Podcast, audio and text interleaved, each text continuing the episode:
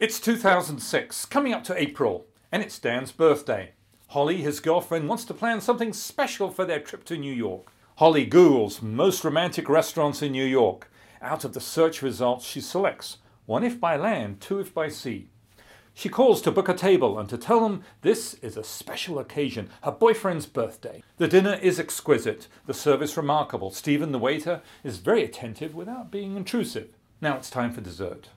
All of a sudden, Dan, her boyfriend, very quietly, subtly opens his hand on the table, and held between his thumb and forefinger is a ring, an engagement ring, which he presents to Holly. Holly, will you marry me? Very unobtrusively, the birthday dinner had just transformed into an engagement dinner. Probably no one noticed what had just happened in that special, private, quiet moment between Dan and Holly. Not long after, they marry, settle into life together, and a newborn comes along. But that birthday dinner turned engagement stands as a landmark occasion in their lives.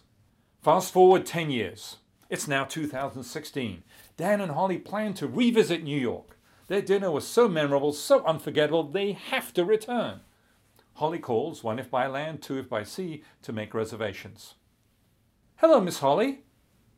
Holly is stunned. Ten years later, I guess they figured it out just from the caller ID. They know who she is. What a surprise!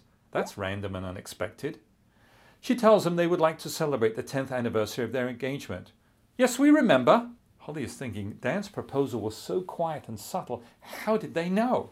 The waiter must have been even more attentive and more observant than she would have ever guessed. Would you like to sit in the same room as last time?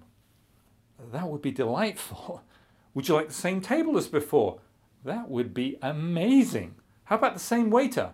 Stephen? No way. That would be fun. This is out of proportion to the circumstances.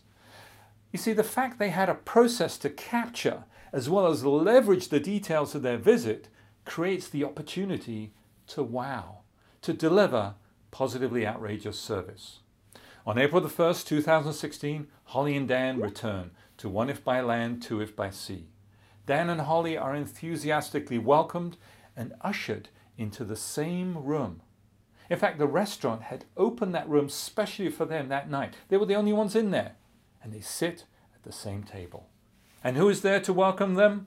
None other than Stephen. Yes, he's still tall, lean, albeit 10 years older, but isn't everybody. Stephen greets Holly and Dan. He still remembers Holly and the occasion of their engagement. Stephen's service was again exemplary, attentive without being intrusive. Now, Dan and Holly rarely post to social media, but they were compelled to share this extraordinary wow experience on Dan's Facebook page. The comments pour in, and as a result, many others vow to make One If by Land, Two If by Sea a must visit experience the next time they're in New York City. In fact, I'm taking my wife to New York later this year to celebrate our birthdays. Guess where we're going? Yes, one if by land, two if by sea. Positive, compelling, word of mouth. All four principles of positively outrageous service are exemplified in Holly and Dan's story. One, random, unexpected, right? Two, out of proportion to the circumstances. Three, fun, playful. Four, creating that compelling, positive word of mouth marketing. You see, little details matter. Little things make big things happen.